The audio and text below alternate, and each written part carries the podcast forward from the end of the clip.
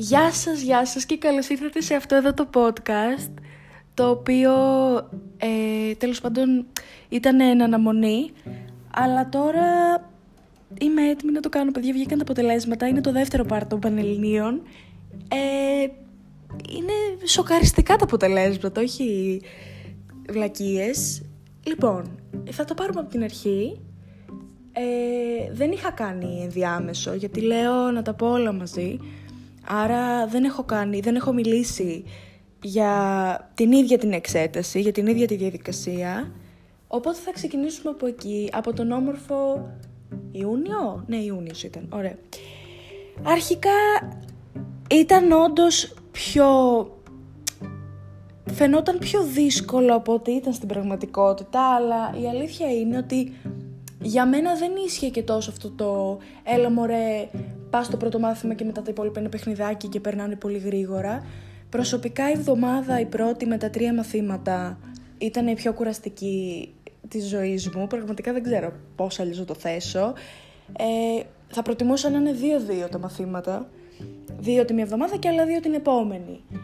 Τέλος πάντων, ε, για την έκθεση είχα κάποιες έτσι αμφιβολίες επειδή γενικά το θεωρώ πολύ υποκειμενικό μάθημα, έτσι ψιλοφοβόμουν τι θα γίνει στην έκθεση και δεν μπορούμε να στηριχθούμε στην έκθεση και όλα τα σχετικά. Μετά τα αρχαία για κάποιο λόγο τα είχα έτσι πιο εύκολα, έτσι μου φάνηκε εμένα και εν τέλει αποδείχθηκε ότι το αποτέλεσμα ήταν σχετικά καλό με βάση γενικά τα αρχαία, γιατί γενικά τα αρχαία είναι ρε παιδί μου και το πιο δύσκολο, οπότε δεν περιμένεις. Τουλάχιστον εγώ, δεν ξέρω τι προσδοκίες έχετε εσείς. Εγώ δεν περίμενα πάνω από 15 στα αρχαία και αποδείχθηκα και σωστή εν τέλει. Μετά ήταν η κοινωνιολογία η οποία βγήκα με, πραγματικά με μία μαυρίλα από αυτό το μάθημα. Αν και να σας πω την αλήθεια, από τα τέσσερα παίζει να ήταν και το αγαπημένο μου. Βγήκα με μεγάλη μαυρίλα, έλεγα δεν παίζει, γιατί βάλανε κατά τη γνώμη μου τα πιο δύσκολα κομμάτια του βιβλίου Πραγματικά το γαμίσανε το θέμα, δεν υπήρχε. Αλλά παρόλα αυτά ήταν και το καλύτερο από τα τέσσερα για μένα και δεν ξέρω πώς έγινε αυτό. Και φτάνουμε στην ιστορία που ήταν η πανολευθερία του αιώνα. Ποτέ δεν είχα καλή σχέση με την ιστορία, ποτέ δεν μπορούσα να ανταποκριθώ στην ιστορία όπως έπρεπε. Ωστόσο, από ό,τι φαίνεται αυτό δεν επηρέασε και τόσο το αποτέλεσμά μου, αλλά θα αναφερθούμε σε αυτό στην πορεία, όχι από τώρα. Μην κάνω spoil. Και τέλος πάντων με βαριά καρδιά βγήκα και από την ιστορία. Από την ιστορία περίμενα παραπάνω παιδιά, δεν ξέρω τι συνέβη, μας πετσόκοψαν. Δεν θέλω βέβαια να το ρίχνω και σε τρίτους παράγοντες, γιατί είναι το εύκολο να πεις ότι «Μα φταίει ο διορθωτής, εγώ διάβαζα, αλλά παρόλα αυτά ο διορθωτής φταίει που με πετσόκοψε». Δεν θεωρώ ότι είναι έτσι, γιατί όντως δεν τα πήγαινα καλά στην ιστορία, αλλά δεν περίμενα να πάρω τέτοιο βαθμό. Ε, ήταν λιγάκι τραγικό για μένα και από εκείνη τη μέρα και μετά που βγήκαν τα αποτελέσματα, η αλήθεια είναι ότι είχα απελπιστεί. Γιατί είχα πάει εν μέρη καλά στην έκθεση και στην κοινωνιολογία, αρχαία μέτρια, όπως πιστεύω ότι πάνε περισσότεροι, δεν είμαι και σίγουρη, ιστορίας σκατά. Και λέω δεν πάμε πουθενά έτσι, γιατί βγάλανε και όλας κάτι ανακοινώσεις και λέγανε ε, όσοι, όσες σχολές είναι με ειδικό μάθημα θα ανέβουν και τέτοια και αυτό αποδείχθηκε ότι δεν ισχύει. Οπότε όσοι δίνετε του χρόνου μην πολύ ακούτε αυτές τις ειδήσεις που δεν στηρίζονται σε γεγονότα, απλά είναι για να τα πούνε. Εγώ αυτό έχω καταλάβει. Μετά από κάποιο καιρό πήγα και έδωσα αγγλικά γιατί πραγματικά τα αγγλικά παιδιά με έσωσαν, δεν ξέρω τι να σας πω. Ήταν πολύ καλός ο βαθμός των αγγλικών και αυτό βοήθησε πάρα πολύ γιατί εγώ ήθελα εξ αρχής να περάσω ε, επικοινωνία, δημοσιογραφία και τέτοια. Είχα στο μυαλό μου κάποτε ότι θέλω να περάσω ψυχολογία. Ωστόσο θεωρώ ότι παρασύρθηκα από αυτό που λένε όλοι να περάσεις ψυχολογία, νομική, ιατρική, τα κλασικά γιατί δεν ξέρω, πάντα όλοι θέλαμε ψυχολογία, δεν ξέρω πώς να το εξηγήσω. Δηλαδή, πιστεύαμε ότι μας τέριαζε, παίζει να μου ταιριάζει, αλλά θεωρώ ότι αυτό το καθιστό που κάθεσαι, ακούς κάποιον. Λίγο δεν μου ταιριάζει να είμαι κλεισμένη σε εισαγωγικά. Ήθελα πάντα κάτι πιο επικοινωνιακό, πιο ανοιχτό. Δεν ξέρω αν με καταλαβαίνετε. Και κάποτε είχα πάει σε μια κυρία που κάνει επαγγελματικό προσανατολισμό και όταν μου είχε πει ότι παίζει να μην σου ταιριάζει ψυχολογία γιατί είσαι πιο επικοινωνιακό άτομο, εγώ είχα παρεξηγηθεί. Και έλεγα, μα εμένα να μην μου ταιριάζει ψυχολογία, για ποιο λόγο να μην μου ταιριάζει; Αφού ακούω τους άλλους, δίνω συμβουλές, κάνω ράνο. Δεν ισχύει όμως αυτό εν τέλει και το κατάλαβα μετά από δύο χρόνια. Τότε δεν το καταλάβαινα, παιδιά, και τώρα μου φαίνεται πάρα πολύ περίεργο. Ε, ίσως είμαι καλή στο να δίνω συμβουλές, ίσως, δεν ξέρω, είμαι όρημη για την ηλικία μου, δεν ξέρω πώς να το εξηγήσω, αλλά για επάγγελμα εν τέλει δεν ξέρω αν μου πάει και γι' αυτό και δεν το επέλεξα. Σίγουρα αν η βαθμολογία μου ήταν 18.000, ίσως να το ξανασκεφτόμουν δεύτερη φορά, ωστόσο η προτεραιότητά μου μετά από ένα σημείο, γύρω στη μέση της χρονιάς το κατάλαβα, ήταν τα μέσα επικοινωνίας, η δημοσιογραφία και τα σχετικά. Και η αλήθεια είναι ότι θα έκανα οτιδήποτε για να πάω εκεί. Θα πήγαινα και στο τμήμα της Θεσσαλονίκης αν χρειαζόταν και στην Αθήνα. Μετά τα αποτελέσματα λοιπόν εγώ, εμένα με έπιασε μία μαυρίλα την πρώτη μέρα έκλεγα, αν και δεν υπήρχε λόγος παιδιά, δεν ξέρω γιατί έκλεγα. Δεν είχαν βγει τα αγγλικά. Είχα πάρα πολλές επιλογές και δεν ξέρω. Ήταν λιγάκι περίεργο. Ε, μετά άρχισε αυτό το πράγμα να μου περνάει και να λέω «Μα δεν έχω πάει άσχημα, δεν καταλαβαίνω γιατί κάνω έτσι, δεν έχω πάρει...» Πήρα μέτριο βαθμό, ε, με τα αγγλικά ανέβηκε πολύ και ήταν αυτό που εν τέλει με έσωσε και με έφτασε στη σημερινή μέρα για να φτάσω να πω ότι πέρασα μέσα επικοινωνίας στην Πάντιο, στην Αθήνα και όλα πήγαν καλά. Και ο βαθμός της ιστορίας δεν επηρέασε το τελικό μου αποτέλεσμα.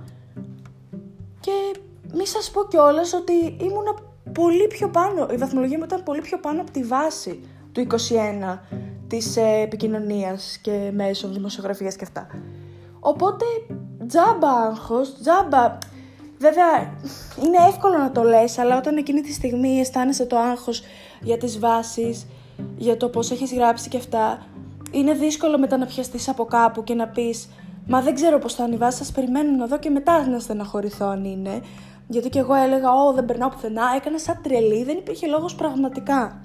Δεν υπήρχε. Δηλαδή, ο καθένας προορίζεται για αυτό που είναι να κάνει και ό,τι και να κάνει, αν αυτό που πρέπει να πιάσει είναι μέτρια βαθμολογίας, τότε το 18 και το 19 δεν τον ενδιαφέρει. Γενικά έχει επικρατήσει η άποψη ότι για να είσαι επιτυχημένος Πανελλήνιες πρέπει να γράψεις 18.000.